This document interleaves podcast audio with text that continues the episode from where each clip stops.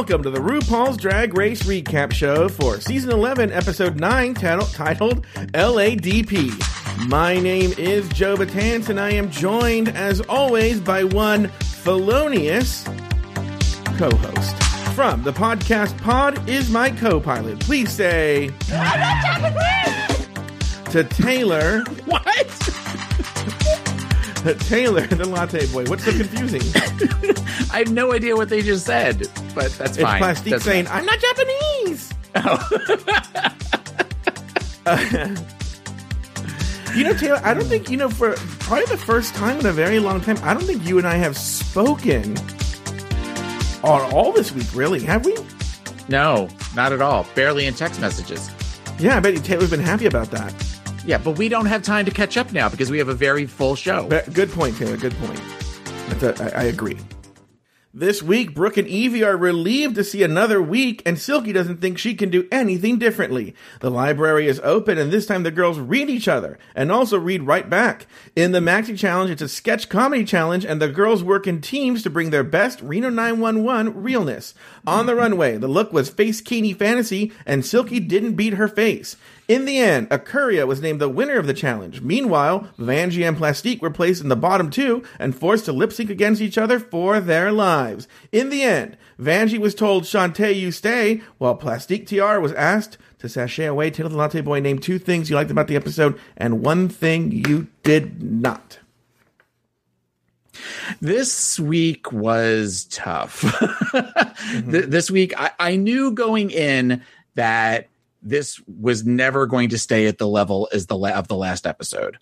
Um, I was just kind of assuming it would be the lip sync that would not be at the level of last week's lip sync, but this week it kind of felt it was hard to follow in that the editing was really really weird this week. Like you sort of they were trying to kind of direct you to feel things you hadn't necessarily felt about characters yet or about some of the contestants. And then there were other people that they were praising them for things that weren't that great and they weren't paying attention to people that were doing well it, it- the whole thing was just it was a very weird weird episode this week um, two things that i liked were i liked some of the performances for the lapd and the only other thing that I could think of was I like Cheyenne Jackson's arms. They were Mhm. fun to look at. Mhm. Um, and his hairy legs too. That was, that Oh, was that's right. You love hairy legs. I love hairy legs. And at one point they were where Plastique is wrapped around his leg. I was kind of like, well, hello, nurse. Um, something I didn't like. There are many things that I did not like about this episode. The one thing though is the reading challenge was probably the worst reading challenge in the history of the show. It's so funny because I don't remember. I think it's the Hollywood Reporter or, or Boing Boing. I don't know. One of these magazines, right? They have someone who does, uh, it might even be Vice, who does a recap of RuPaul's Drag Race. And she was being kind of dragged online because she said it's one of the best reading challenges. The AV Club. Oh, the AV, Onion AV. The AV because I read it today when she said that I was like, what? But okay, yeah, Yeah. so it was the AV Club. Oh, okay. Uh, yeah, well, yeah. She was saying it was one of the best ones in years, and I was like, mm, I don't agree. Now, what, what, one of one of the things I want to do right here, Taylor, before we address everything you said, is I got a number of emails last week, okay, about the fact that Jo Anne Worley is still alive. okay. Now, most of these emails. So, first of all, apologies to Jo Anne Worley. But uh, I Who was a devoted fan of the show. was a devoted fan of RuPaul's Drag Race recap. I made the mistake, and I could have sworn I saw that she died last year, but apparently she did not. And so, um, uh, um, apologies, I made a mistake. Right? I make a, we we do this show, we spout things off, and uh, I made a mistake. yeah. And I got we, we literally got a lot of emails about this. Most of them were on either Twitter or Instagram, maybe via email or Patreon, and they were all like, "Love the show." Hey Joe, FYI, Joanne Warren is alive. Except this one guy emailed us at Gmail, uh, drag race recap at gmail.com. Did you see this email, Taylor? No, I, I just I saw. Is it the one line Yeah. email? Yeah. Yeah, but I didn't see what your response is. He writes to me, he goes, Jo Anne Worley's still alive. And he goes, geez.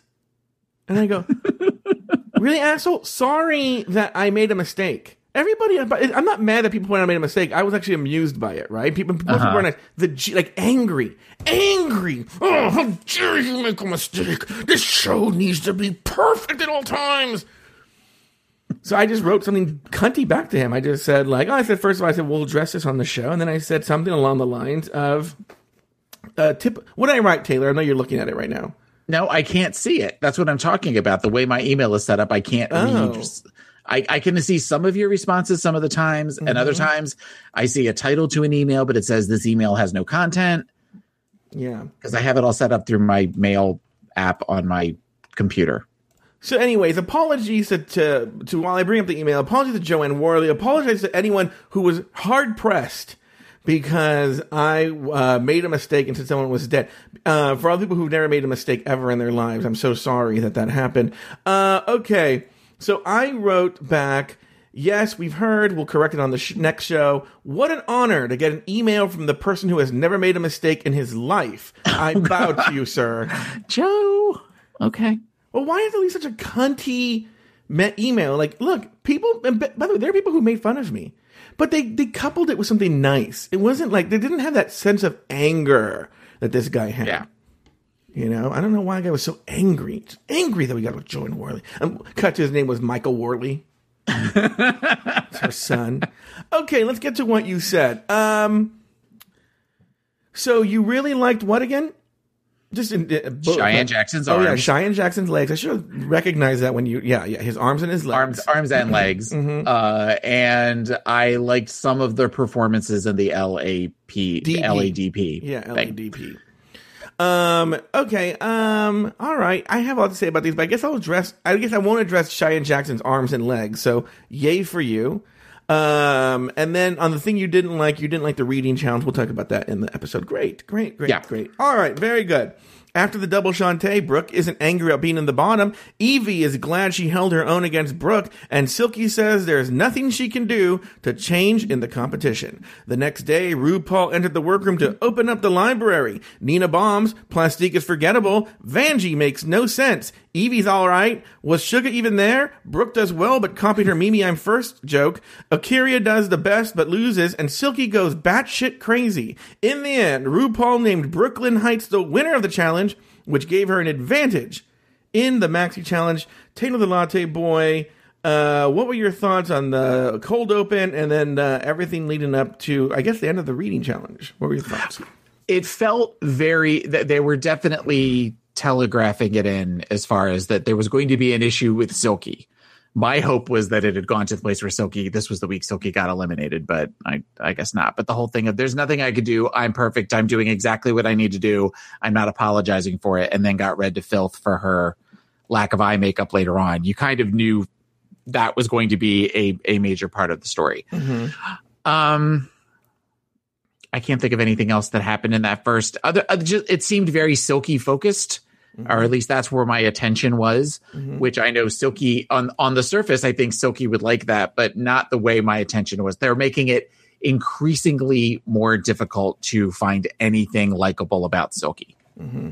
You know, it's it's one thing when she's sort of this loud, bombastic, just over the top, which you know in portions can be handled but when we're starting to get arrogant on top of that that that's that to me that's a buy like you know you know need help packing queen because i i don't need i i don't need that on my tv So here's what I'm going to say. So I actually rewatched. Did you get a chance to rewatch the episode? the only thing that i rewatched was the ladp the skit the okay. skits So I got a chance to rewatch the episode actually, and here's what's funny. I have the. I'm I'm so over Silky. I just she just really bugs the shit out of me, right? Mm-hmm. But I will say, and this will happen in several points today. I have some mild. I don't know if I say defenses of what she said, but I listened more closely and I got what she was saying, and it's a little more subtle. It's a little more subtle than what we think. So, for instance, at the top of the show, there's the part. Now, by the way, this comes up later, but in the cold open, when um, Akira asks, I believe it's A'keria, you know, is there anything you can change? Anyone can change about the judge's critiques? Silky responds. And what she says is very, very interesting because she's actually right. The first thing she she goes no, and the next thing she says, but she says so quick you could miss it if you're just watching the show in a casual way. She mm-hmm. says, "I packed what I packed." And then goes on to say, you know, talk about like basically, essentially, there's nothing she can do. And then she tops it with, and I'm doing really well anyway, and clearly I'm not talentless. And so that you you gloss over it, but she's right. I mean, what else? You know, they give them a list of the outfits they're going to wear.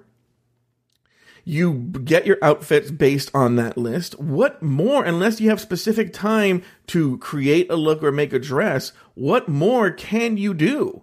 Well, that's just it, though if it's a situation, take for example Vanjie. But Vanjie's okay? a good example, yeah. Van, Vanjie brought the same amount of stuff mm-hmm. and had the whole thing of where she, you know, she's being read to filth on it. But in the when she started to panic about it, there is, as Yvie said earlier in the season, there is there are rolls and rolls of of fabric mm-hmm. that they can create something if they need to. So if this is a situation, it happens to be working out for Silky to some degree that her looks are all what they like and, and everything. But in the, in a, chance where she's going to have to make something that could, that could really fuck her up. I don't agree. I don't think the judges are liking Silky's looks. I think Silky's getting by completely on personality. She generally scores pretty low on looks. Well, okay, but that okay, yeah. I guess, I guess what I'm trying to say is that it just came off as arrogant. I mean, oh, that, that's the whole thing. Of, I, I, think in the beginning, there was sort of that there, it came off as arrogant and it came off as rubbing your nose in it because mm-hmm. once again, you have a situation in which, and I, again, I know that we've got a week to process this, but, and this only happened within the course of a couple of hours, but you've still got that where she feels the need to throw that talentless word out mm-hmm. there after after Yvie just almost got sent home. Yeah. Which just kind of feels like a punching down mm-hmm. sort of thing. Even though Yvie and Brooke had the amazing had the amazing lip sync, I think that it gets to a point where you you know when you're making statements again it's this is my narrative is that you know they seem to really like me so i'm not going to do anything to change which i guess makes sense However, what I'm hearing in that is so if something changes, I, I, I don't need to listen anymore mm-hmm. because I've already got this figured out. I just have to keep doing what I'm doing. But that is not necessarily always going to apply in every single challenge. Mm-hmm. And that is when if she if she keeps with that level of arrogance, it's not going to it's not going it could potentially not suit her down the line. I think there's an element of that. Yes, I agree. But I mean there is an element though of like what's done is done. I mean, and and Vanjie is right. I, mean, get, I don't know how much time they get to actually make an outfit from scratch. I mean, that, that takes a long time. Um, yeah. All right. Uh, what about the reading challenge? You know, you did not like the reading challenge at all. I think that it is time to retire the reading challenge. Okay. I think that uh, I think the reading challenge should be something that is reserved for all stars. Okay. I almost feel that way about Snatch Game too. Mm-hmm. But I think that it's one of these that the girl. Well, okay, I, I'm going to say something and then completely contradict myself. All right. This is one of these things that the girls know that eventually at some point there is going to be the library, the reading challenge. Mm-hmm. Okay. So much like we saw with Snatch Game last week, you would expect them to come prepared. And it seemed very clear that this group of girls did not seem to be prepared for this challenge. There were very few jokes that landed. Um, and I know I listened to the first response this afternoon, and the joke, the precious joke, I knew that joke. Where I the commercial. like, that's yeah, it was it was in a commercial, and I've also seen it on. I've watched a couple of the haters roast videos online, mm-hmm. um, and Trixie I think says that joke too. Or I know it was a Mimi Imfurst joke, but I feel like Trixie has said it. I well. believe I remember. I know there was this controversy, and you would hear it in the rumor mill about Mimi Imfurst stealing a Jackie Beat joke. But I remember in I think in that controversy, I could be wrong. Jackie also sells jokes for the roasts, and for yeah. some reason, I remember somewhere reading that Jackie Beat had originally written that joke. I could be wrong. Maybe it, maybe Mimi Imfurst really did create that joke, but if I remember correctly, I thought I remember reading that Jackie Beat wrote that joke and sold it to somebody. Yeah.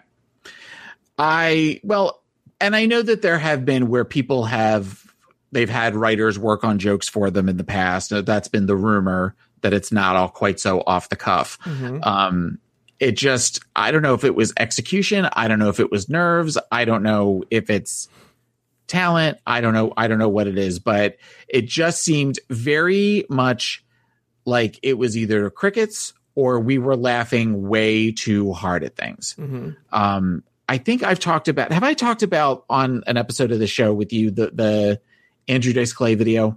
No. Have we talked? Okay, I, I, will make this quick. So back when I was in college, back when Blockbuster Video was still around in the '90s, we would a bunch of us that lived in the dorms, me and me and a couple of other of my dorm mates, we would all occasionally go to Blockbuster Video. We would rent videos, and one of the things that we got into the habit of doing was we got into the habit of renting um, stand up like stand up specials, stand up compilations, that kind of stuff. We would watch those. Mm-hmm. And on one of them, we rented, we rented it specifically because it had Andrew Dice Clay on it. And this was back in like 91, 92 mm-hmm. when he was still, he was starting to the downward trajectory, but this, he was a big deal at this point. So we watch this video and it's all of these stand ups with the typical, with the curtain behind them and the microphone and the crowd. And then all of a sudden there is this like skit type thing of where he comes and he's talking to somebody that is clearly supposed to be either the owner of the nightclub or some guy. And the guy's got like two girls that are in like bikinis like on like with his arms around each of their waist. And dice walks into the room and starts saying all of these jokes but he's saying them really fast. And he's like just kind of like like going through them super super fast. And this guy is doing this like laughing too hard at the jokes. And the girls are kind of laughing because he's laughing and it was where it wasn't funny and then dice just kind of was like all right guys i gotta go puts a cigarette in his mouth and he walks out like the whole thing was like of this 90 minute thing it was like maybe a three minute skit but they had him where he was front and center on the cover a lot of these particularly silkies felt like that where everybody was let because she was horrible. She was just screaming, mm-hmm. but for whatever reason, Ruth thought it was hysterical. So all the rest of them standing there felt like they had to laugh at it too. Mm-hmm. It was it was just not it was just not I got good. The sense that they were laughing because they didn't know what the fuck she was doing. Like they know her, they're with her, and like they're like, what is going on? I think they were just by the ridiculousness of it. They was why they were laughing. That's the sense that I got.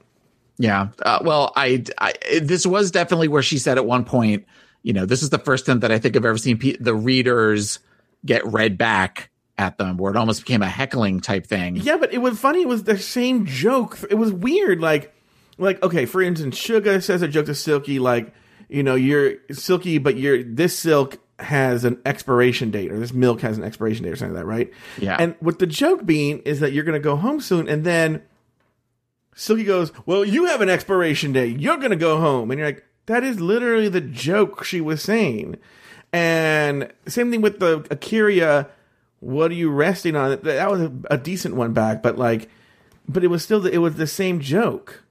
Yeah. Well, I feel like there were three plastic tiara instead of plastique tiara jokes, and it just it wasn't it wasn't good. I think I, as I said previously in the season, mm-hmm they got to do something to mix it up for the next contestants. Mm-hmm. The contestants are getting too much where they know or they think they know what the challenges are and what they need to do to again, I just have to make it to snatch game. Mm-hmm. I just have to make it to the reading challenge. I just have to make it to the final four. You know, it's there isn't I'm not seeing hunger. I'm not seeing drive. I'm not seeing anybody talk about how much they want the crown. You know, as much as I was never a big fan of hers in mm-hmm. season seven, that was something Violet Chachki seemed super, super focused on. I want to be the winner, not I want to be able to, you know, up my fee for going into clubs, not I just want to make it onto like a haters roast or something. I want to be America's next drag superstar. So, like her or not, you have to respect that. I am not seeing that with any of these girls. They're all just kind of they're there because they know this is going to up their publicity. This is going to up their name. So what does it do with the reading challenge? You like the Because reading the- challenge? because because I used used to love the reading challenge. The reading challenge was one of those things that I really really loved. And there are certain there are there are jokes from season two that I remember. hmm I couldn't tell you. I really couldn't tell you anything, any of the jokes from last night, except for the ones that I'd already heard in previous YouTube videos that I'd seen. Yeah, and obviously we're going to get to uh, uh, Brooke, um, but this is case number one of Brooke being a joke thief. Okay. Yeah. And let me make this point now because in my head, even though it's it, the, the joke is more relevant later on, but I don't want to I don't want to forget it.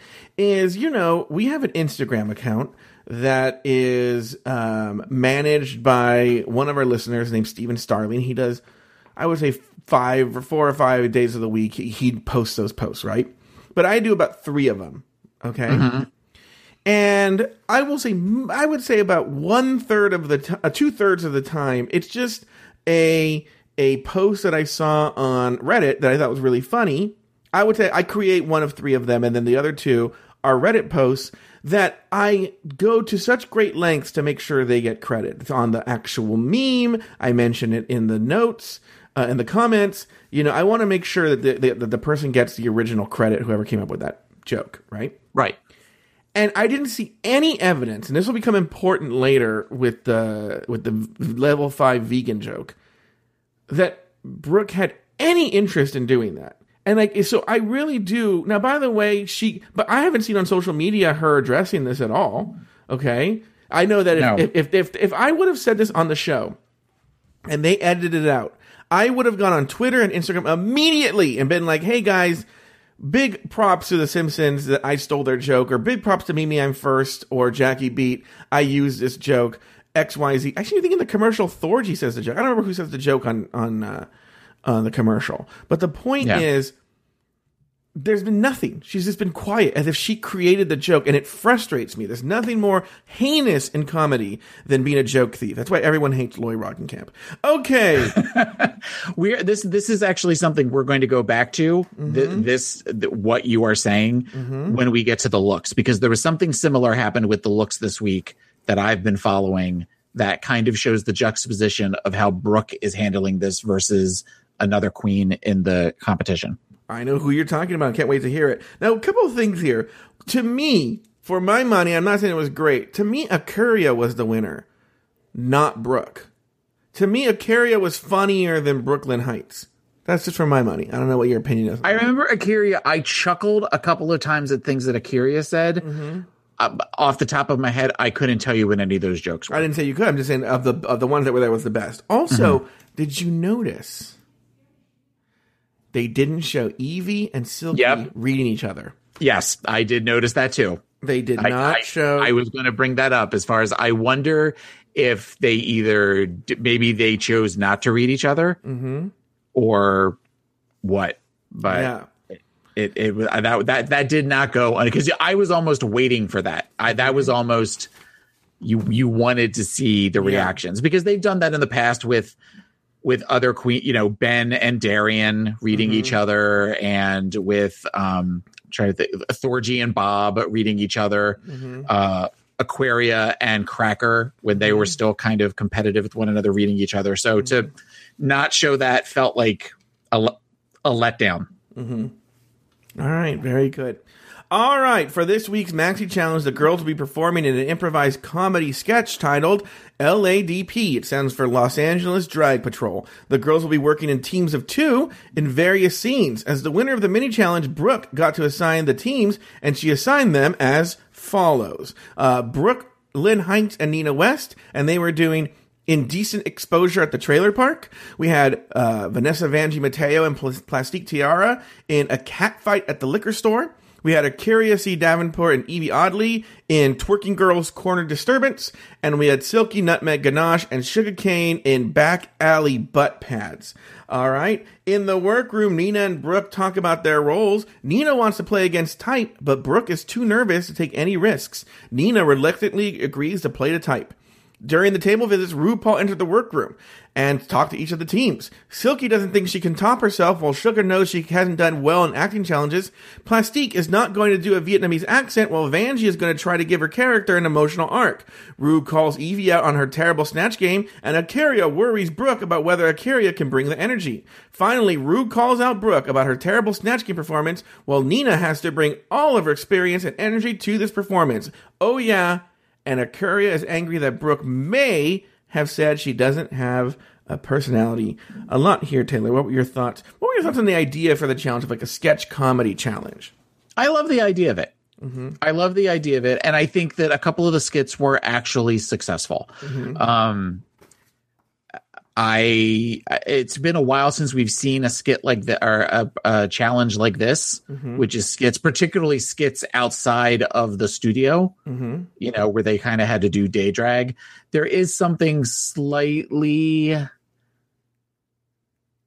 uh not racist but there is where there, there there's like the jokes about hookers and there's the there is something kind of old school drag humor about this Mm-hmm. you know but i i get you also that well seems to be still full of something for Ru so um i it was i i enjoyed the idea of it i did enjoy the idea of it what do you think Um. Okay, first of all, I want to start with a conspiracy theory. okay Last week, I said, you know what? I don't think that this double Shantay was planned. It's because it was really genuine and it was worth it. Right? They it was Yeah. deserved double Shantay.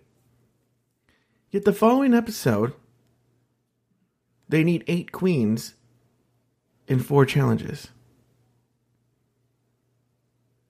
Oh. Now, I was thinking about this. Now, hold on. Hear me out, though. There is a workaround for this. There is a workaround. Mm-hmm. Everyone should know when you're doing television or movies, nothing is done on the fly. So, a lot of times, TV shows, not a lot of times, this is the way it is. Television shows and movies have a very long pre production period. That's when all the logistics for what's going to happen get sorted out. They rent props, they do, you know, they set up locations, they hire actors or extra, everything. Everything. They don't do anything on the fly. The only thing that happens when they're shooting is that they execute everything that got planned in the pre production. Nothing is left to chance. All right? Yeah. because it takes weeks to get that shit. I will say, I will say, of the four challenges, one of them seemed like one that they could whip together. So it could have been that maybe there were originally only going to be three sketches, okay, mm-hmm. and there was going to be a third person in one of those sketches. I couldn't. It probably could have been a cat fight in the alley or the liquor store, or whatever. I was going to say the twerking girl. They could have had three twerking girls. They could have had three twerking girls. You're right. Yeah.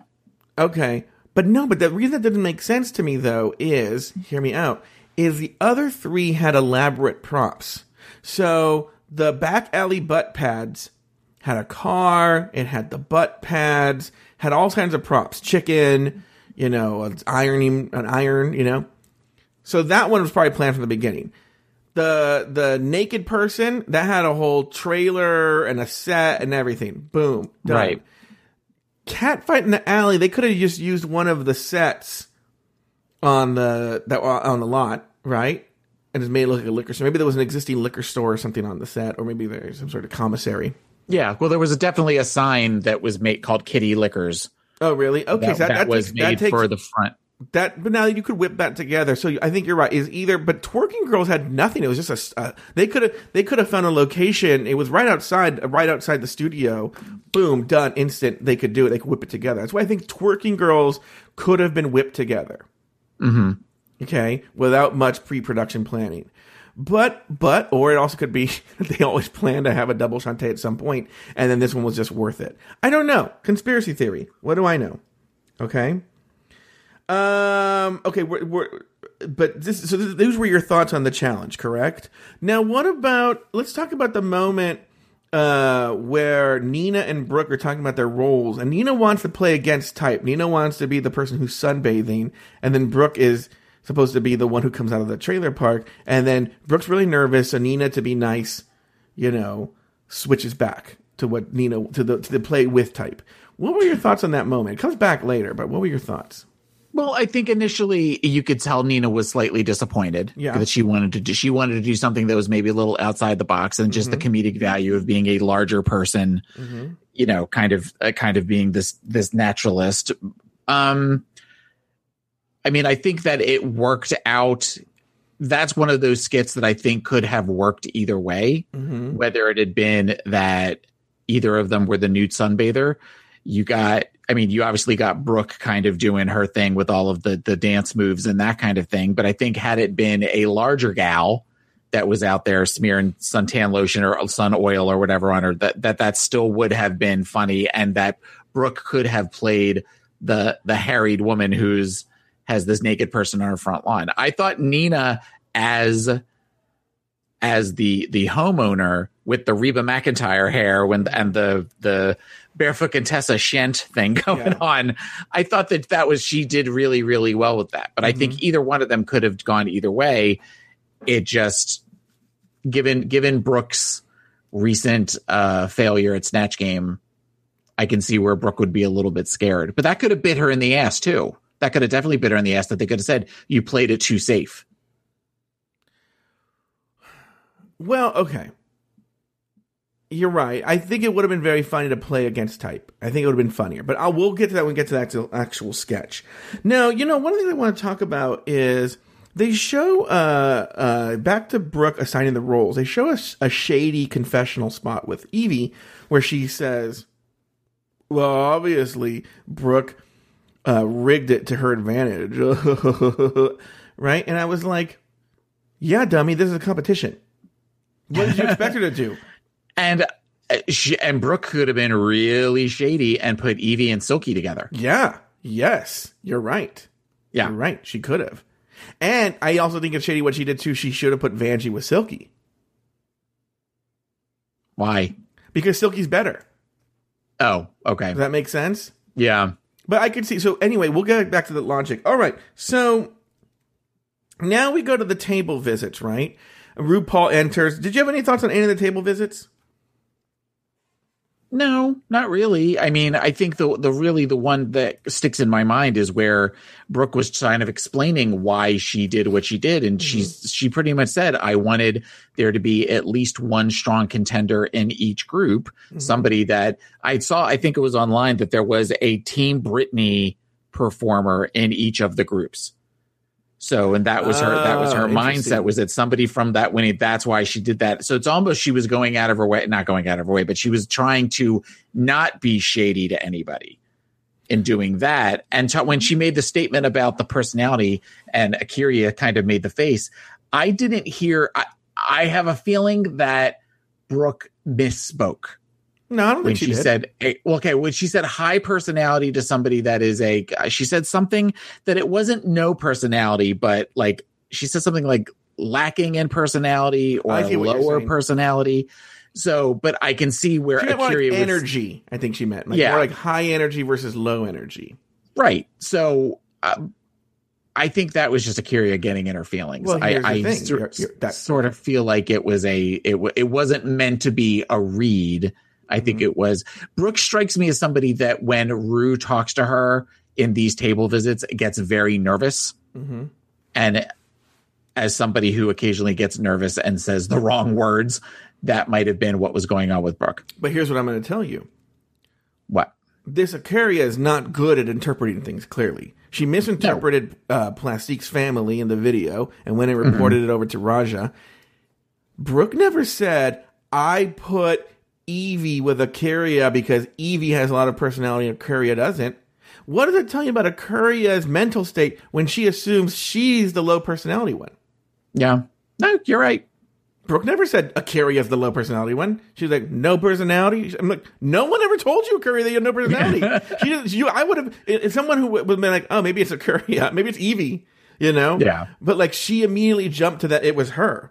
So I think Well, but that that was a no win because if she had said something like she said something like she said then that immediately looks as shady. Mm-hmm. If they had, if because you know they ask him about this shit in confessionals. Mhm. If she said something like, "Well, clearly I'm the stronger personality," then she looks delusional compared Mm-hmm. to Yvie Oddly. Mhm.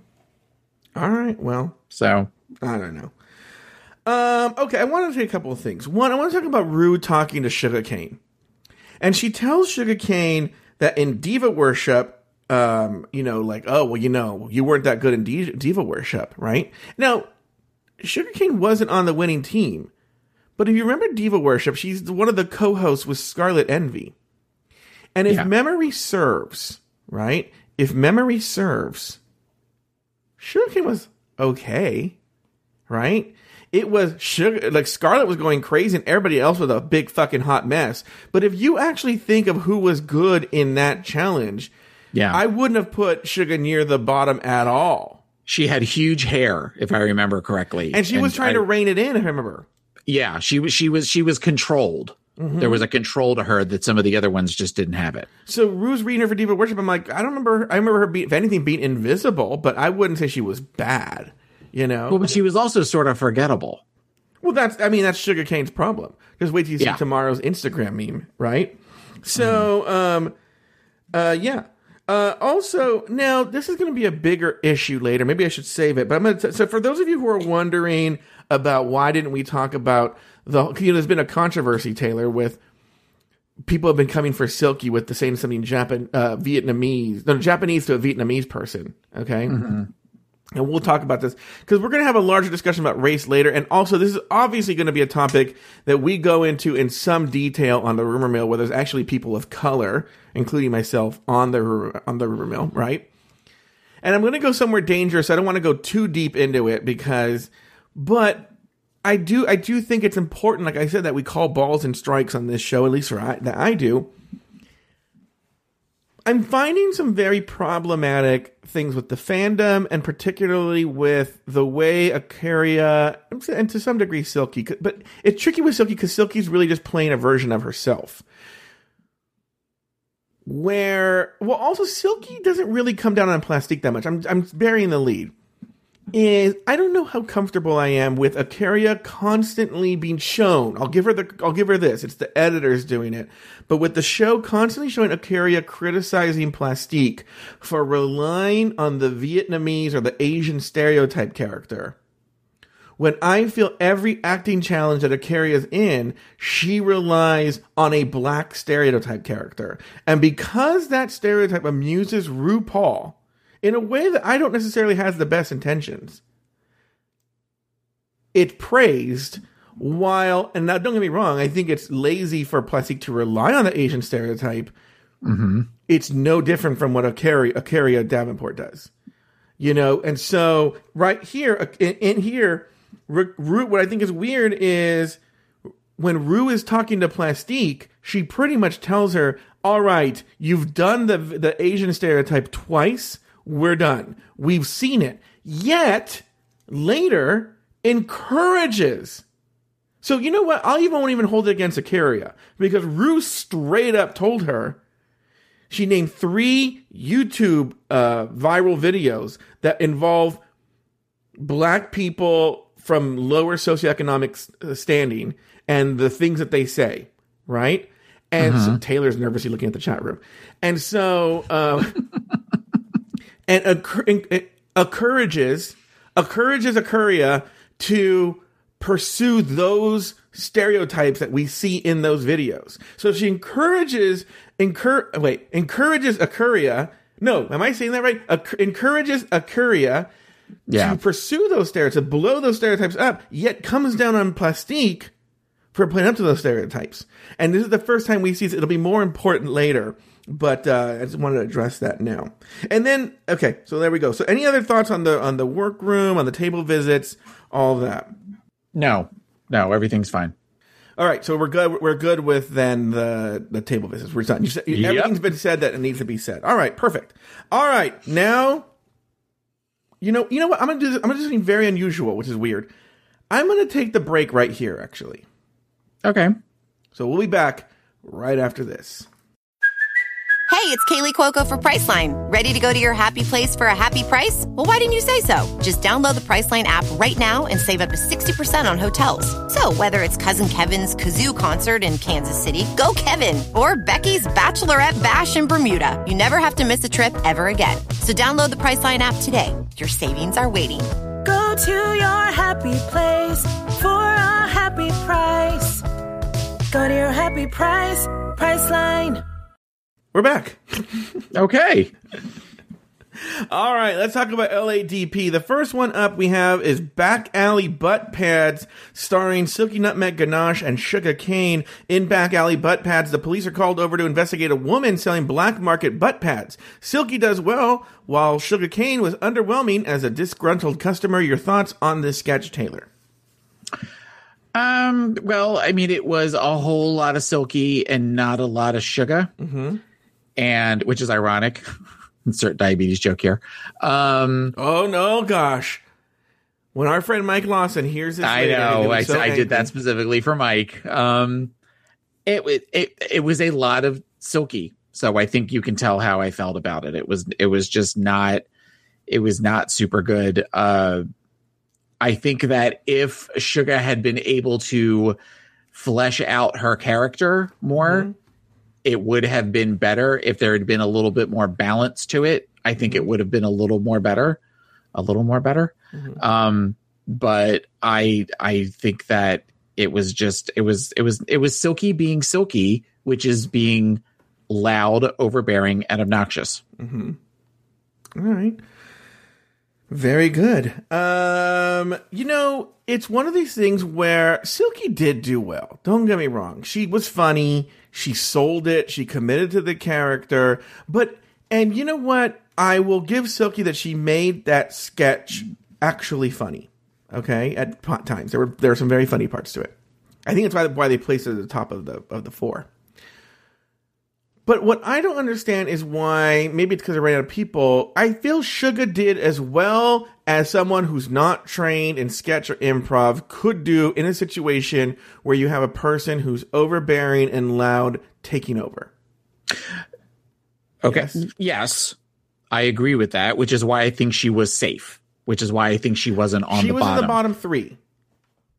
Shuga wasn't in the bottom three. Shuga was in the bottom three. It was Shuga Vanjie. uh, yeah, you're right. You're right. You're absolutely right. Okay, let me let me rephrase that. That's part of the reason why Shuga did not have to lip sync. Okay. I think because they recognized who she was up against. You know, I guess my problem with this is improv. And now I am clearly not a comedian. I only really know from comedy from what I've heard you talk about and from what I have just seen having experienced various medium media with comedy.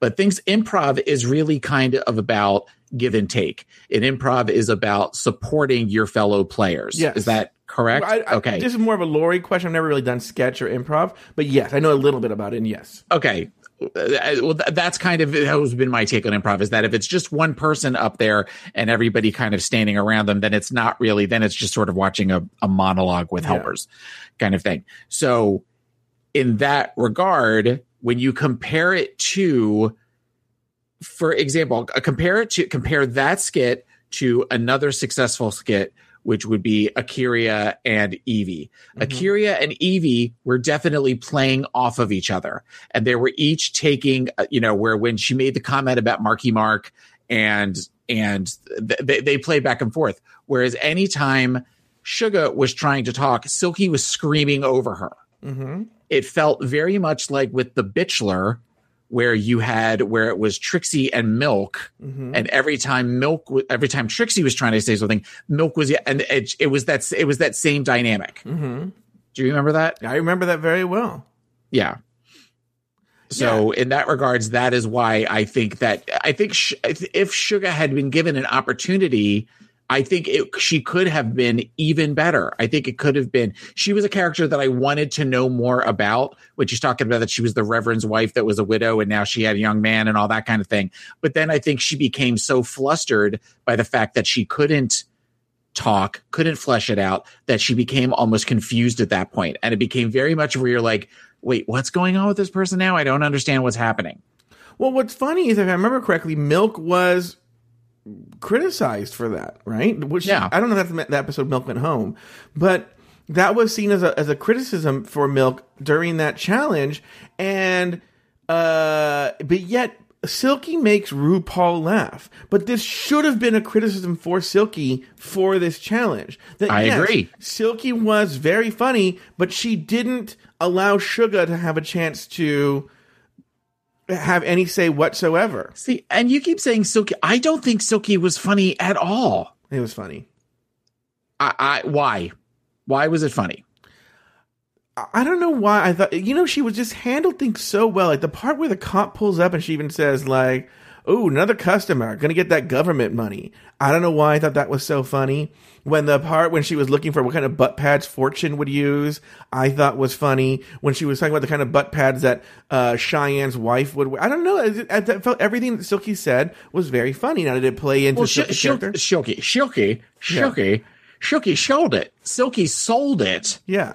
And in that regards, but selling it and doesn't and be, it being funny, I think are two different things. But I talked it about just this, felt I very think- silky to me. I talked about this. I don't know if it was on the first response or on at one of the billion shows that I do about how there are comedians who can sell very mediocre jokes by just slamming it with attitude. Okay, and Right. Silky can do that. Silky can make funny by just make it funny by just slamming it with attitude. Would may, may not, the joke itself may not have been that funny, but she did it. Now with Shuga, but how is Shuga Cain supposed to wrestle control of the sketch from Silky? Cheyenne Jackson couldn't even put her in the car by his own admission. They had to like legit wrestle her to get in the car. Now that shows commitment on her end, but Yeah. it shows you that like how if the person's willing to like actually fight the actors to not get in the police car, how is Shuga going to get in there? Well, but already that's shrinking and that's the problem. That's the problem is that you would hope, and maybe this is just the way my brain works. But if you see Silky, if you see Shuga struggling, if Silky sees Shuga struggling, wow, Mhm. try saying that five times fast. You would hope Silky would do something to help bring Shuga up hmm and to help kind of have that thinking about you know while it was a scripted thing and it wasn't an improv when you think about bianca and trinity when they had to do the i'm a, i'm a streetwalker and i'm a working mom like we're both walker you know we're both working women sort of thing for some commercial. And at one point trinity was having a hard time. And i always remember bianca standing there and she goes you got this bitch. I remember saying that now, granted, that was just trying to, to support an actor and it wasn't in the moment, but I feel like there's something Silky could have done to try to bring Shuga up a little bit more than she did. You're right, but is that surprising with Silky's personality? No, and no, what- and that's why I don't like Silky. yes, but then uh, are you going to extend that to Brooke? Because Brooke did the exact same shit this week. No, and I think Bro- I think it was there's a difference there. There is a Why? difference. I, I agree it's shitty on both. I agree it's shitty on both sides. How, however, I think the difference with Brooke is I think Brooke, this is not her. When you compare, okay, the difference is that with Brooke, I almost feel like Brooke got Well, let's let, you know what? Why don't we jump in at the next one? Okay. It's indecent exposure at the trailer park with Nina West and Brooke Lynn Hytes. In in indecent exposure at the trailer park, the poli- the police I can't talk. The police respond to a call of indecent exposure.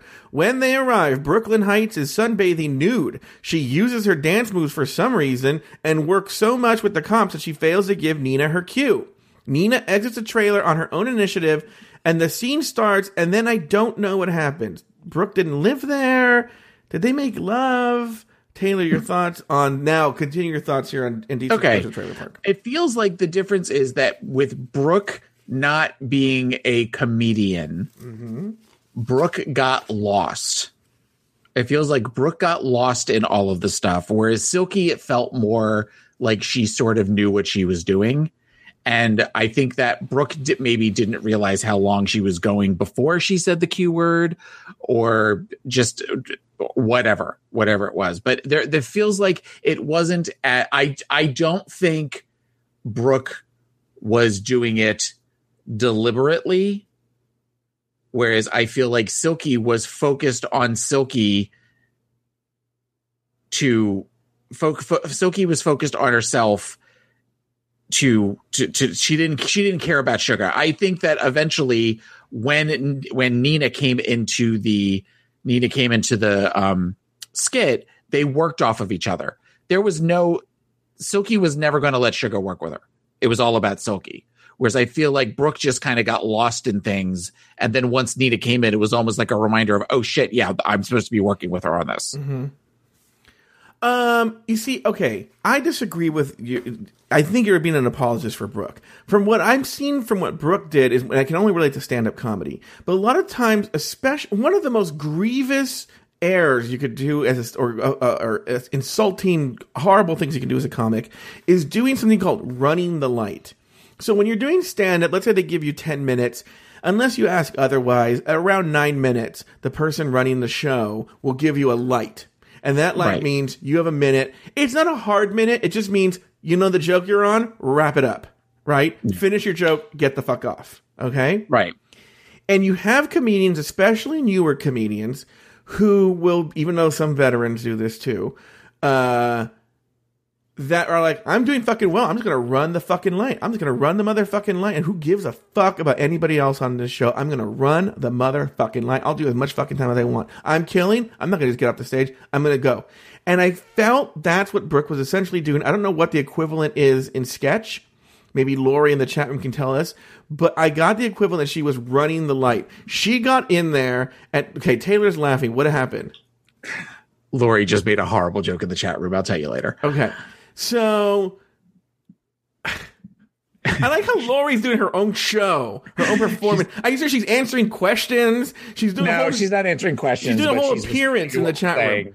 Okay. Okay. So anyway, uh what Brooke essentially did, by the way, if you're on Patreon, you get an alert. It doesn't matter what level. You could be on a dollar Patreon supporter or three dollars. It doesn't matter. You get an alert whenever we go live and you would be seeing Lori do the Lori Roggenkamp show in the chat room right now. anyway, uh, Lori Roggenkamp, I'm sorry, Brooke Lynn Hytes was essentially got on there, was nervous, landed up doing well, okay? And so she starts essentially running the light, taking up the energy because she did. I don't know if she's not, no, I don't know if this part's intentional, but she doesn't let Nina, she doesn't give Nina the cue to come in. Okay, she doesn't give Nina the cue that's necessary to come in because Brooke is also not a team player. Brooke does not play as well with a team either. Brooke, and that's the difference. Is Bianca is a team player. Bianca Del Rio was a team player. Brooke and Silky, as we've seen many times, now Brooke, I don't know for whatever reason, gets a pass, are in it for themselves. There's no team player here with this thing. Taylor, any thoughts on that before I move on to the next topic with Brooke? I, I, I can see that point. It just the, the energy with with the two of them felt different to me. Okay, so now let's move on to the um, an even more egregious part is uh, Brooke Lynn Hytes stealing. I'm gonna say I'm gonna call it stealing a joke from The Simpsons. At one point, uh, uh, I can't remember if it's Fortune Feimster or Cheyenne Jackson. They ask her something and she calls herself, now she says a level four vegan. She doesn't Right. eat anything that casts a shadow. And I remember thinking, huh, that sounds really familiar. Well, it is because it's from The Simpsons. Uh, I don't have my phone on me. It's like season eight, episode 12 or something. I think something, I could be wrong there. But here is the joke. Actually, I pulled it from The Simpsons. Here we go. The earth is the best. That's why I'm a vegetarian. Well, that's a start. Uh, well, um, I was thinking of going vegan. I'm a level 5 vegan. I won't eat anything that casts a shadow. Wow. That I mean that's literally the joke, almost Yeah. word for word, right? Now, by the way, look, now she's done this twice in this episode. Now you're saying, well, maybe, well, no, no, no, no, no, no, no. Now, I'm Okay, well, I'm not saying get mealy mouth like that. That's yeah, okay. But the point is, later on, this Natasha Lyonne calls out that joke to Brooke Lynn Hytes and says hmm. to her, that was a really funny joke. And Brooke Lynn Hytes just nods and is like, almost like, yeah, it was. Mm-hmm. Now, maybe, like I said earlier, maybe she did say something right there. We've seen that in the past, you know, where the they didn't show it. But like for instance, it happened with Aja during All Stars three. I don't remember what it was, but Aja then went on social media the next day and says, "Guys, we actually I don't remember what it was. I actually really blah blah blah blah blah blah." Uh, from what I've seen so far, before as of taping, Brooke has not mentioned it. Brooke has not brought it up. Thank you. And so and so like I think it's egregious. I think she's a joke thief. And I think it's horrible what she did. And she thought and we're gonna get back to this again during elimination day, how smug she is. Wasn't a big fan of Brooke Lynn Hytes this episode. Not a big Well, and- fan. okay, and that's what I'm talking about with the editing. Was that this feels this felt very much like a they've wanted us to it feels like they've wanted us to love Brooke so far the previous 8 episodes and then all of a sudden you kind of get this weird like when the, when Nina's freaking out after after they do the skit the as they're getting ready for the for the runway mm-hmm. and they're kind of painting Brooke as this like Machiavellian like scheming I think we're great I think I'm good like this really confident. It it was weird. I'm like why are they doing that why are they painting Brooke like this right now? I don't I don't get it. But okay. I don't completely disagree with you on this there's just parts of it that I think that I respectfully disagree with you. Yeah, because Brooke is white and Silky's black. All right, let's talk about cat fight in front of a liquor store. The comps are called to a cat fight in front of a liquor store. When they arrive, Vanjie and Plastique are literally in cat suits fighting. No one knows why they're fighting. It doesn't make much sense. Plastique slips into a Vietnamese accent, even though she said she wouldn't. It's a mess. Taylor the Latte Boy, your thoughts on this sketch? It was bad. It was just bad from the beginning. It was just a lot of screaming and and uh, it was just, it was just it was horrible. It was absolutely horrible. The the one part that I thought that she could have really sort of sold it was at one point when I think Vanjie pours some of the milk out. Mm-hmm. If if Plastique had actually licked some of the milk up from the, from the ground. That was really the only thing that I think, and it wouldn't have saved it, but it would have been. It, she would have. She would have shown commitment on her part.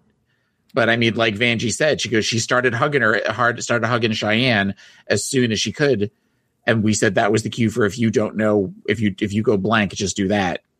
So it was just it was really really bad, and it was just screaming like you didn't really know what was going on through made no most sense. of the I couldn't tell you a thing what happened in that sketch. yeah Do you know why they were fighting? Something about a man, but it's something about milk. something about she stole my milk, but then you stole my man. And then they were fighting over the milk, and then it just turned into where I'm going to I'm going to be famous on Broadway. I'm going to be on Cats, but the other one's from the hood, and it just was not. It was awful. Now let me Yeah. ask you this question: What did you think about the? It comes up later, but right here, your thoughts about her slipping into that Vietnamese accent.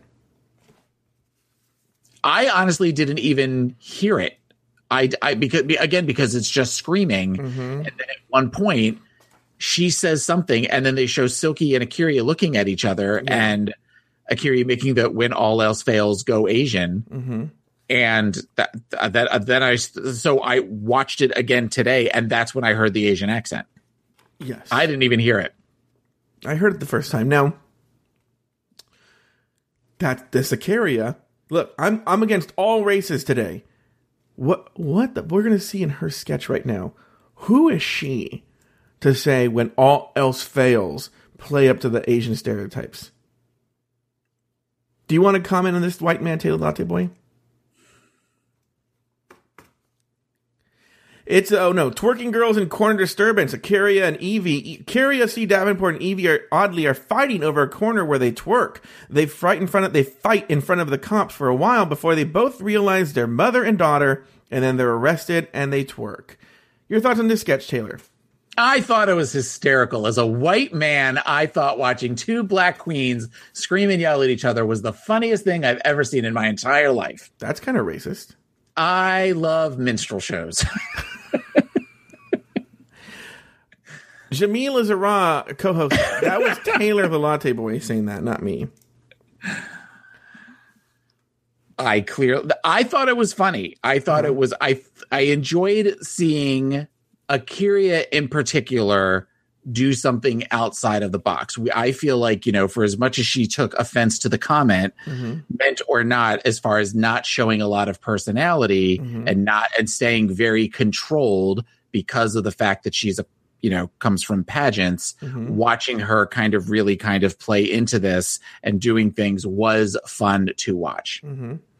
No, look, don't get me wrong. A'keria deserves every sort of praise and win that she gets in this challenge. She, first of all, it was the only sketch that had a whether you agree with how good it is or not, it had a beginning, a middle, and an end. Okay, you could follow the storyline. You knew what was going on. The characters were definitely delineated and well developed. You can even say that for Yvie. She was like sort of like a mm-hmm. millennial. She played young. Like it was very clear who the mom was and who the daughter was. Like for being two amateurs who don't do sketch, it was actually very well done. Okay, I will give them that. And A'keria did a great job. She had a developed character that was funny. My problem isn't with A'keria doing that character, because I just praise Silky for doing essentially the same character. It's for the hypocrisy for criticizing Plastique earlier. That's where my problem is. A'keria deserves the win. It was the it was the best sketch. I don't know if it was necessarily super funny, but it was the best of the four. Okay. Well, but she also would. They were assigned that skit too. Mm-hmm. Mm-hmm. But I think, but here's the deal. There should be a phrase, don't sleep on a Davenport. And what I mean is, A'keria has been underestimated and she's A'keria C. Davenport and Kennedy Davenport, even on All Stars 3 and on her own season, was always, always underestimated. Both A'keria and Kennedy, there's something about the Davenport girls. Maybe because they have resting bitch face and not a lot of energy. They are underestimated along the entire way. Okay. And I've then- seen that theory bef- earlier today on Reddit too. Oh, really? Uh, They, they, a lot of comparing A'keria to Kennedy as far as seemed like low energy, but then turned it out on challenges and or looks. But yeah, always remember Kennedy always, no matter what you think of personality, always crushed a comedy or acting challenge. Always so good in them. Snatch game, everything, right? So uh, I think the same thing with A'keria. Don't sleep on these Davenports, man. They will sneak up behind you and they will be so, so good. But on the other end, don't criticize for someone for doing the same thing that essentially you're doing. Again, like I said earlier, I don't necessarily blame A'keria because RuPaul encouraged her to do so. All right, it's elimination day, and Nina is overanalyzing her own performance. Nina also feels like she was thrown to the side and left to dry when Brooke felt things were going well. Meanwhile, Silky is fooling around and not putting on makeup because the look this week is facekini, and she is only going to apply minimum face. Plus, she doesn't think she's going to lip sync. Taylor, your thoughts on elimination day? The the silky thing again it goes back to arrogance. It goes back to that whole i don't have to do anything. I i've got it all in the bag. I you know I, that, that was such an arrogance of i don't i don't even have to put on makeup to go out on the runway. I'm so confident at my job and so confident uh, at what i've done and that they're just going to love me no matter what. America's going to love me and you and you and you you're going to love me. Mm-hmm. Okay, well, here it is again. I'm not the world's biggest Silky fan, but she's right. She is right. And we'll get to this during the judges' deliberation. We can talk about it here. Why would she need to put on face when she's not going to take her mask off, even if she lip syncs? Vanjie did, who lip syncs, doesn't take her mask off. okay because everybody else they expected a full look and Who a said full that? look huh Who said that? Well, clearly the panel did. The pa- the panel did once they were all up there. No, but I think, and this is where we're gonna get. I of make remind me to talk about Michelle during the judges panel.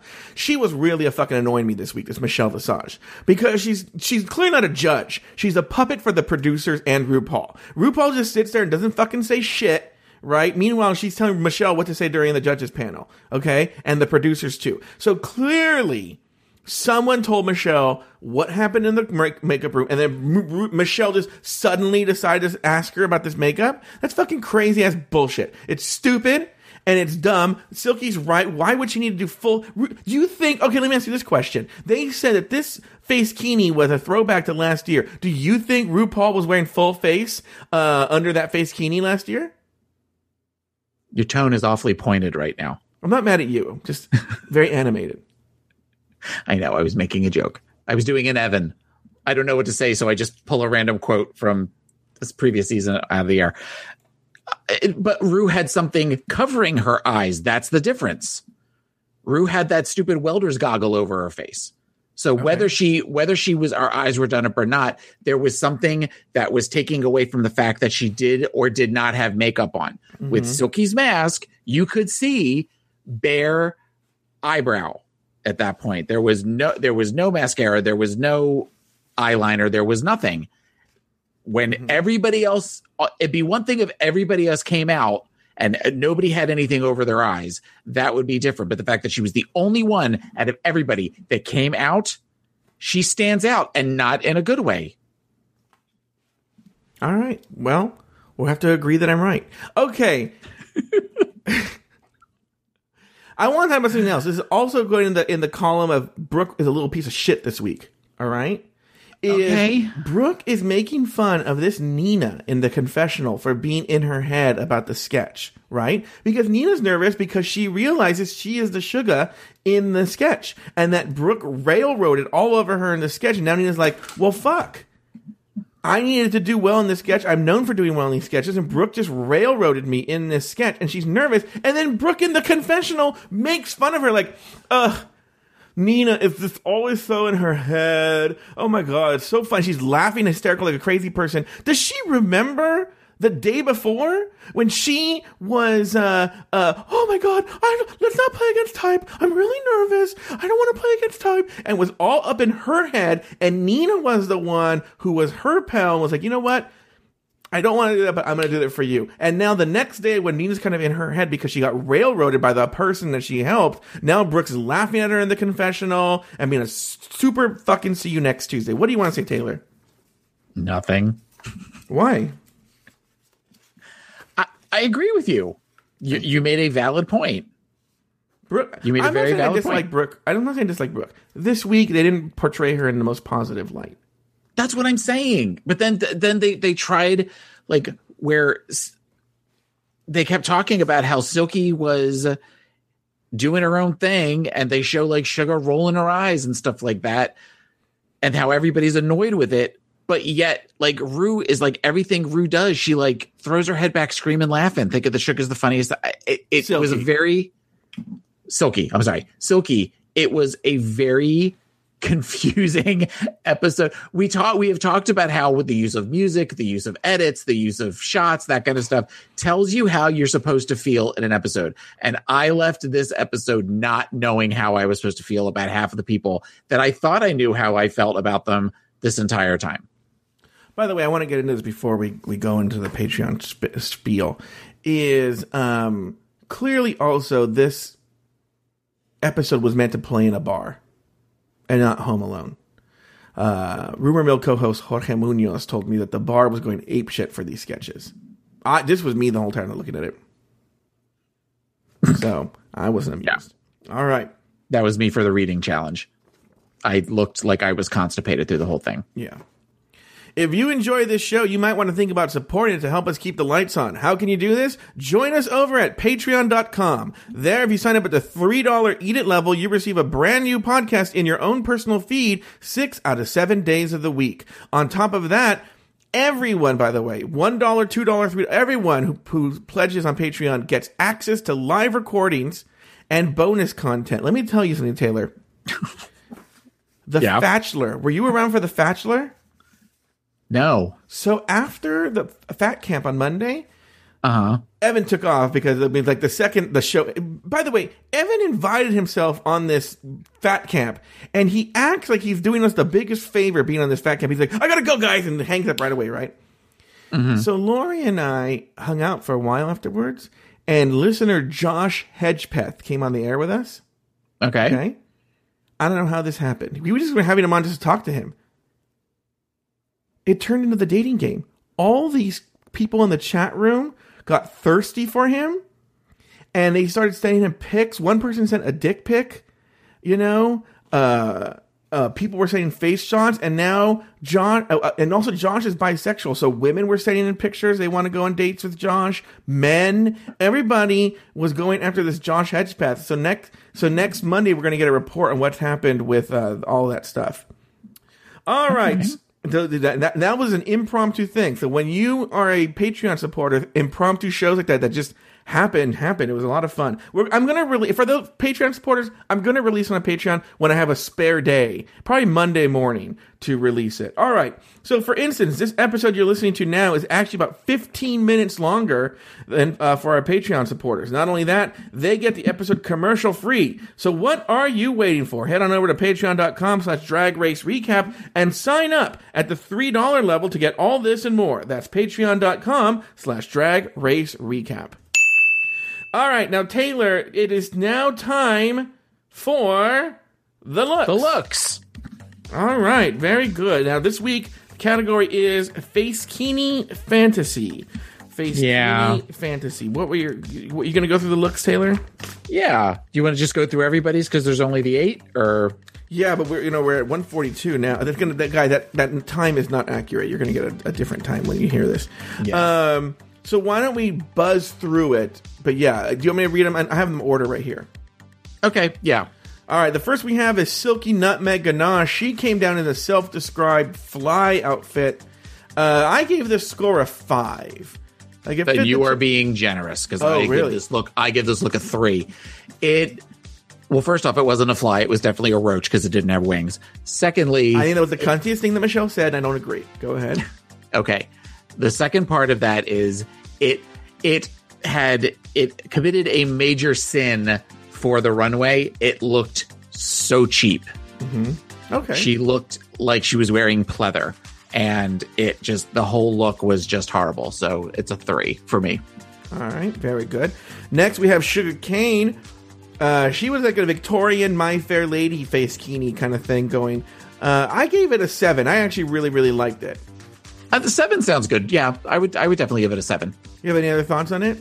I thought it was. I thought I love. I loved the silhouette of it. I thought it was a very original for facekini, where you tend to think, you know, considering especially the club kid thing that Ru did last uh, last season, that you would kind of think almost like a modern look of things. So to take a Victorian style silhouette, I thought was an interesting interesting spin on it. All right, very good. Next, we have Brooke Lynn Hytes. I don't even know how to describe Brooks' outfit.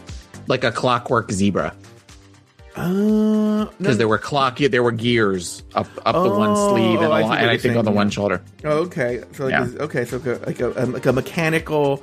I want because I'm going to use Clockwork for Nina West, so like a mechanical gear driven Yeah. zebra. Okay, I gave it an eight. I really like this look actually. And Uh, I gave eight. it. Yeah, I gave it a nine. I thought that it was. Oh. I, I really it was probably my favorite look of the night, and of course because you know Brooks White, she obviously gets a bonus point for that. Mm-hmm. wait, oh wait, Ta- I feel like Taylor, you seem pressed about something right now. No, it's fine. It's fine. I'm kidding. Though I did really like her outfit, and I still I still would give it a nine. All right, Vanessa Vanjie Mateo's next. She was a sex toy dominatrix.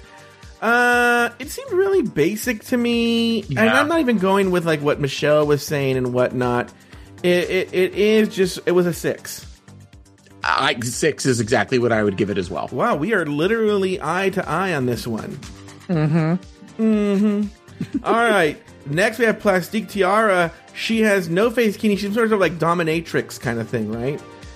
It was reminiscent to me. What what score would you give it? Five.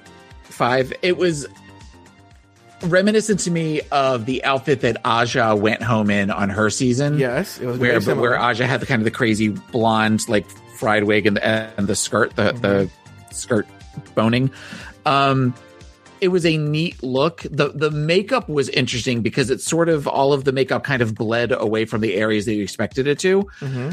So, as a look, I would give this a seven. For the challenge, I would give it a four. Interesting. That's probably where I got my five because I, I just did it in my score, whereas like it would have been a seven, but I gave it a five because of the no Yeah. kini. because because it, it was it didn't meet the criteria of the challenge Yeah. so as for that it should be on the lower end but as far as the look goes it's a seven which on the one hand had i not seen a look like that before and i think executed better with aja it would have got a higher score but it this for this it just kind of felt like something we've seen before All right, very good. Next, we have A'keria C. Davenport. She's like in a plastic surgery outfit where it's just almost looks like she's like covered like a doll, like almost like a voodoo doll, but she's covered in like plastic surgery marks that a plastic surgeon might do before they do surgery on you. I gave it a five. They seem to be lot, the judges seemed a lot happier about it than I was. I wasn't super into this look. What about you, Taylor? I wasn't super into it either. I didn't like, and I didn't like her walk. She kept occasionally she would walk, but then she'd do things like she was touching herself, and then it was really sensitive, so she'd pull her arms away. It was a very odd, odd style. Um, I have seen a. Speaking of Michelle, I have seen a post on Reddit in which they they use her quote for that this is something we've never seen before, and then they immediately go to the uh, when Pearl did the um, conjoined twins challenge, and they did something similar, and she read pretty much the same look to filth. Oh, really? So yeah, so it, it's some of the hypocrisy in what Michelle said. This show, I saw that on this Reddit today. episode has a lot of hypocrisy in it. Oh, because you know Yeah. what? I didn't mention this. Oh, well, I'll talk about it after. I'm going to talk about it in the part where we talk about this stuff. Sorry. Okay, Um, but okay, the last one is Yvie Oddly. we missed another one. Or were you saving that for later? Who? Nina. Oh my gosh, I did miss Nina West. I, no, I, that was by accident. Let's talk about Nina. Oh, but you had something you wanted to say about this. So why don't we do Yvie Oddly? Okay.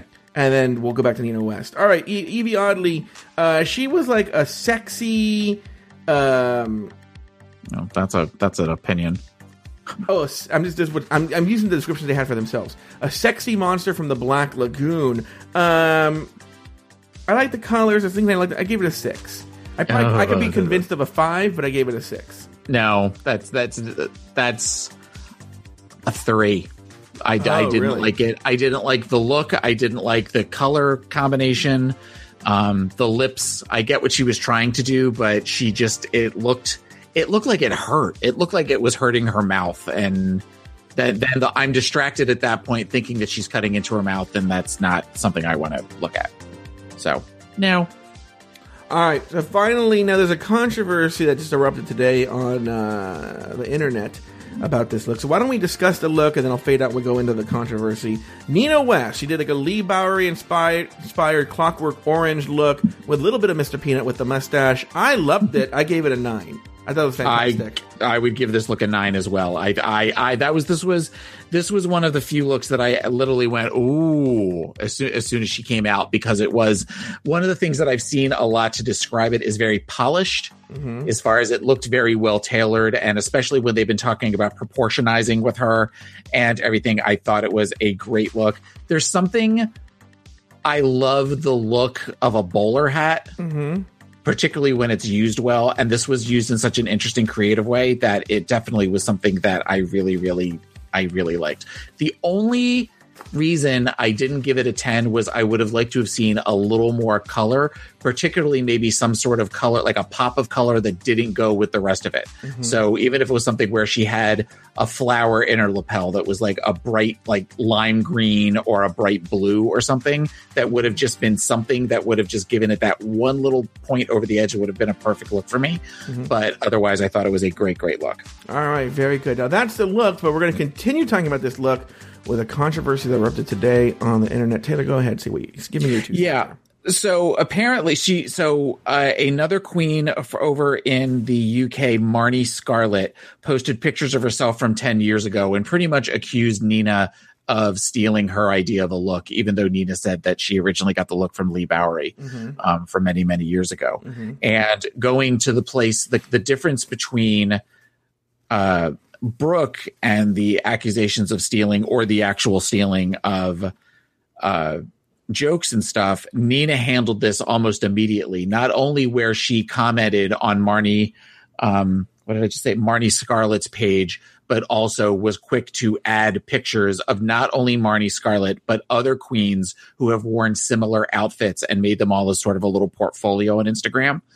And said it was, you know, it was never my intention. You know, I think it's great that we've all been inspired by Leigh Bowery. And she said it in a way that should come as no surprise to anybody who is a fan of Nina, that it seemed very, very gracious, very, you know, not trying to get defensive, just kind of very open as far as that this was, this is what I was going for. Mm-hmm. I definitely see the similarities.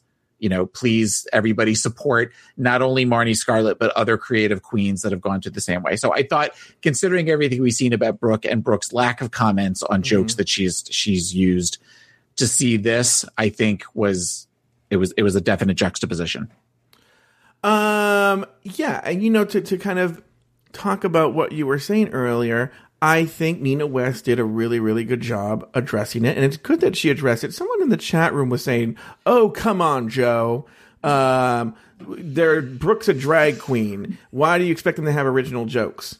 Uh, That doesn't make any sense, right? Like it's the same thing here. Uh, Wouldn't you? Couldn't you, in theory, say the same thing here? Like, oh, come on, show they're drag queens. How can you expect them to have original looks? And there's a difference between being inspired by something and then outright stealing it. And even Nina, you said, uh, admitted, and well, not even admitted, but like you know, gave Leigh Bowery the credit for the inspiration. I don't mind being inspired, but at least give the person credit. Like I told you, I literally rip off the jokes. It's literally I take the person's joke from Reddit and I put it on Instagram. However, I give them credit. That's the Yeah. problem. Is they don't give. Brooke did not give credit. They, at least not what we saw on the show, and she hasn't gone on social media and said the same thing and said like, "Yeah, I did do that." Right? Okay. Uh, well, good on Brooke, and also Shea Couleé. I think you, you mentioned this. Uh, uh, came to her defense, and Yes, I saw Yeah, that yeah. on Reddit earlier Yeah. as well. So uh, Luke Stammen says Nina is a class act. She sure is. Okay, um, let us move on. On the main stage, Michelle is problematic, while Yvie and Nina were immediately called safe and sent backstage. A'keria and Brooke were high. Like placed high, they weren't actually like high. Silky was somewhere in the middle. Sugar, Plastique, and Vanjie were low. After the deliberations, A'keria was named the winner of the challenge, while Plastique and Vanjie were forced to go head to head in a lip sync battle for their lives. The song Hood Boy by Fantasia Barrino. In the end, Vanjie lived to see another day, while Plastique Tiara was asked to sashay away. Taylor the Latte Boy. Any final thoughts on the episode? We had a double Shantay You Stay last week. Mm-hmm. This could have easily been a double sashay sashay away. Yeah, this would have been the one to both do of it. them. You're right. Yeah. It was not talk about a forgettable, forgettable. So- I've never heard that song in my life. It was an annoying song. It, neither one of them were very good. Um, you can definitely see where Vanjie had the advantage between the two. Because also with that Vanjie also was able to emote a little bit more and with a mask on as compared to Plastique who had taken the taken the mask off. Mask I use that in rabbit ears. Um just very not good just not not good. But I I went into this figuring there's no way they're going to have lip syncs at the level of last week's 2 weeks in a row but that went from a lip sync that was like a 10 to a lip sync that was like a 2. Mm-hmm. I was figuring, oh, this week's lip sync will be like a 7 or an 8. Mm-hmm. No, it it plummeted. I can't imagine I, I don't know who's going home next. I don't know the order of the people. Like I know you know who's going home, who when, and all that kind of stuff. I can't see Vanjie lasting much longer. And I don't want you to make some statement of, I guess we'll find out. I don't I don't want you to say anything. It's just uh, she's losing her luster for me. I'm giving, I'm giving Taylor the most stone cold. Yes, I'm, giving, I'm, I'm getting giving you resting any- bitch face from Joe right yeah, now. RBF because I don't want to give. I don't want to tip my hand on anything. All right. So anyway, um, all right. Very look. That you're entitled to that opinion. Very good. I mean, I don't. Dis- I don't disagree. I think I'll be. I'll be honest with you. I don't. I think Vanjie has gotten a pass a lot on this season. I think the pass is starting to run out. Yeah. Well, it feels like the, it almost feels like they've kept her around because there's no way Ru was going to take the chance of bringing back this one episode queen from last season and only have her last two or three episodes. Mm-hmm. Okay. Well, look, and uh, up until now, though, I think Vanjie has made a case to be there. No, we're- we're- and yeah. I agree with that, but uh, she hasn't made a case for me to be top four, No, no, you're right. I agree. You. let alone the crown. Mm-hmm. You know, I I, I, I just feel like her time is is is running out. All right, very good. Uh, any other thoughts on this episode? just not the the, the untucked was that's 30 minutes of my life I'll never get back. I turned it off. Yeah. I figured at one point I was waiting to get the text message from you saying if there's something I need to know. But I, I got about halfway through and thought, no, this is okay. This was another one of these episodes where I, at one point, we we had an internet problem um, where all of a sudden the show like kind of paused for a second, so we had to like leave the show and then come back in, and it said something like one hour seven minutes left because I guess it included that and Untucked all together as Oh, one yeah. big thing on DirecTV. Mm-hmm. And I went, that's that's got to be wrong. It can't only be 953. And looked at my phone and was like, you've got to be fucking kidding. Like, this is ridiculous that it just that it was an episode that just took forever. What did you think of Cheyenne Jackson and Fortune Feimster? I well, you know, I talked about this yesterday on the first response, but Fortune Feimster I thought was a really, really, really good judge to have on there because Yes. you know, I don't know why they didn't play this up, but she is a very, very experienced uh, sketch comedian. She knows her fucking shit. It, she's in the Sunday Company for the Groundlings, which is one of, the, if not the most prestigious, you know, sketch groups in the country. And uh, you don't just get there resting on your laurels. I mean, they have a really good taste. I mean, they rejected Lori Roggenkamp. So, uh, but no, but no, no, actually, not, to speak to Lori Roggenkamp, I, I said this in the show. Very, very, very, very funny, famous people have been rejected by the Sunday Company. They only have so many spots.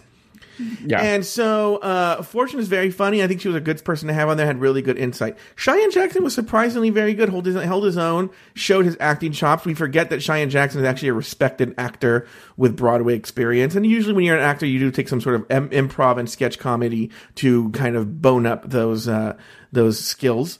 And uh, I actually thought Natasha Lyonne was very good too. yeah. I've never been a really big fan of hers, but I enjoyed her as a judge. Yeah. Uh, yeah, I thought all the judges did a great job, and I thought they on the sketches they did. A, they, I was thinking Fortune and Cheyenne could easily have been on Reno 911 Yeah. for real. Yeah. Um, okay, you know, I got a very nice email from someone who pointed out that they said essentially, you know, speaking of hypocrisy, uh, the person's name is where are you? Why can't I find you? Evan oh, Ayers. Samantha. Samantha, a woman named Samantha wrote uh, a very nice email where she was saying that there is hypocrisy because, speaking about Brooke stealing jokes, that uh, Manila Luzon in episode 8 of season 3 was actually put in the bottom two for your favorite lip sync because in that comedy challenge, the judge, judges thought her jokes weren't very original. I went back and watched it. It's not the same. They didn't accuse Manila of stealing the jokes. I think they were more accusing her of having like hacky jokes. You know, like overdone jokes that we've all heard a million times, grown worthy jokes. So it wasn't Yeah. quite stealing it and not giving credit. It was just more for doing hacky jokes. Um, okay. And I also want to address something else that I'll probably address in depth on the rumor mill. But before we do Taylor, and I know you, everyone should know I've known Taylor for a long time. I've been doing podcasts with him for a long time. You seem pressed. What is going on? Share your feelings. there's not there's nothing to share. I I,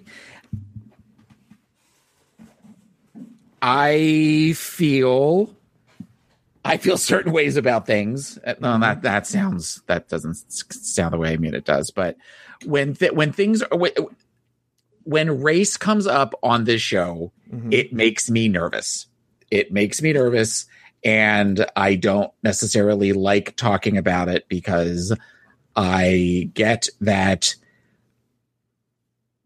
I I I just don't I just don't like talking about it. That's all. Well, th- look, I'm going to use. We and I have never had a private conversation about this, but if I had to guess, I So get- I'm glad we're doing this now publicly with yeah, I get. The, people. well, you don't engage. I get the sense that you feel. Now, I could be totally putting words in your mouth.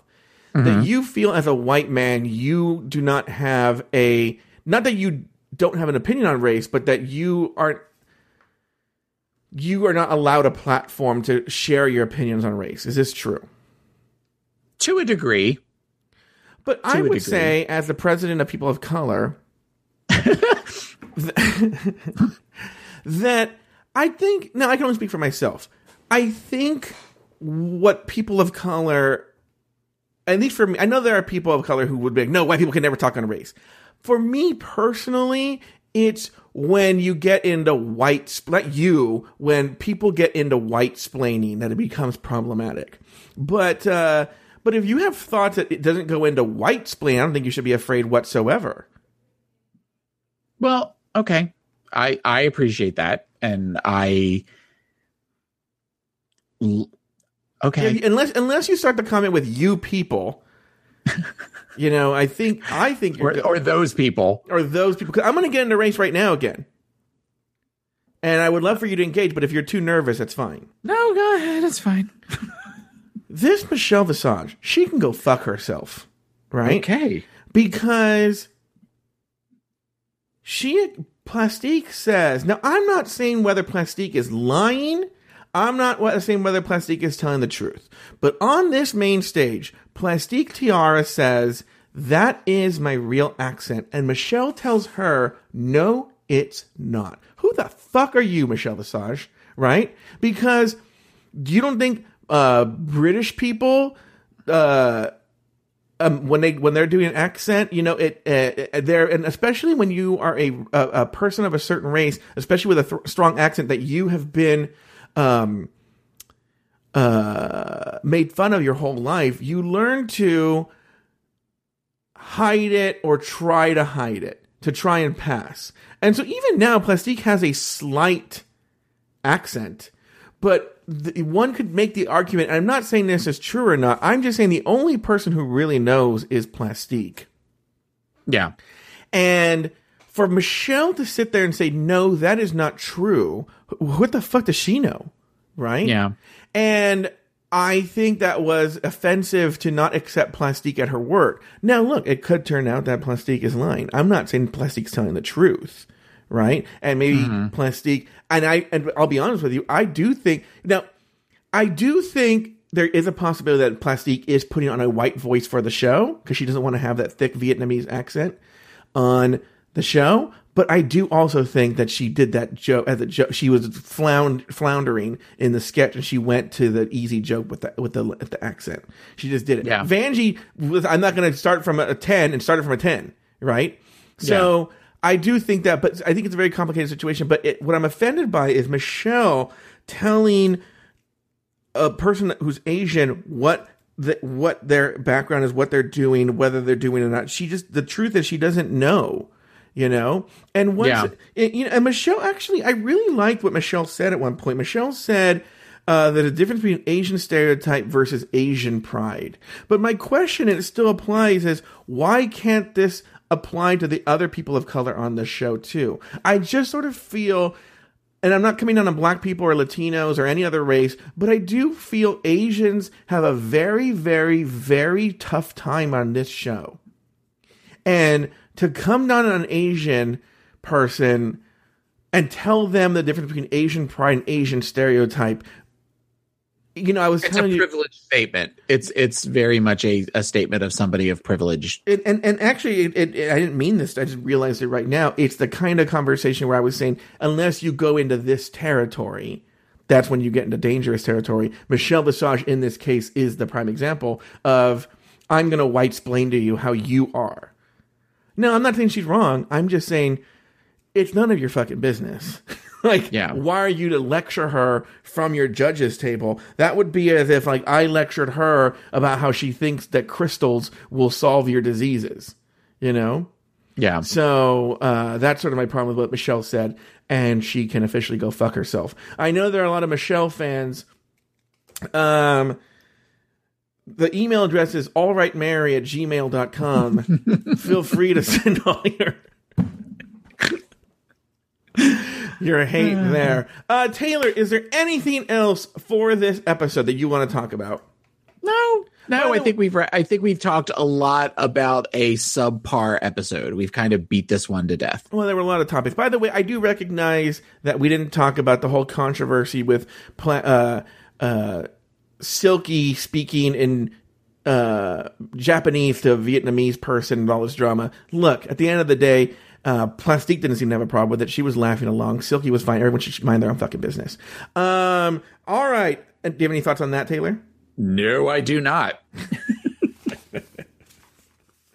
Okay, well, then that's going to conclude this week's episode of RuPaul's Drag Race Recap. Join us next week and every week as we continue to discuss, dissect, and deconstruct each brand new episode of RuPaul's Drag Race Season 11. So, for Taylor the Latte Boy and myself, Sashay away until next week.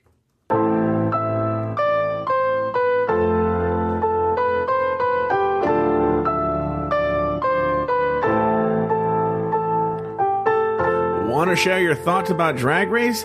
Email us at dragracerecap at gmail.com. For up to the minute news about the show, follow us on Instagram and Twitter at Drag Race Recap. You can also follow us on Facebook at facebook.com slash drag race recap. For bonus content and to support the show, head over to patreon.com slash drag race recap. Taylor has his own podcast. It's called Pod is My Copilot, and you can find it at podismycopilot.com or wherever you get your podcasts. You can follow Taylor on Twitter and Instagram at PIMC Taylor. Follow Joe Betance on Instagram and Twitter at Joe Betance. That's B E T A N C E. The outro music was written by Lucian Piani and arranged and performed by Alex Lefebvre. You can find Alex Lefebvre on Instagram at Alex Lefebvre Music. To find all of our old episodes, visit our website at dragracerecap.com. You can also find other Afterthought Media shows like Hello Uglies at hellouglies.com and Catching Up at catchinguppodcast.com. Drag Race Recap is an Afterthought Media production.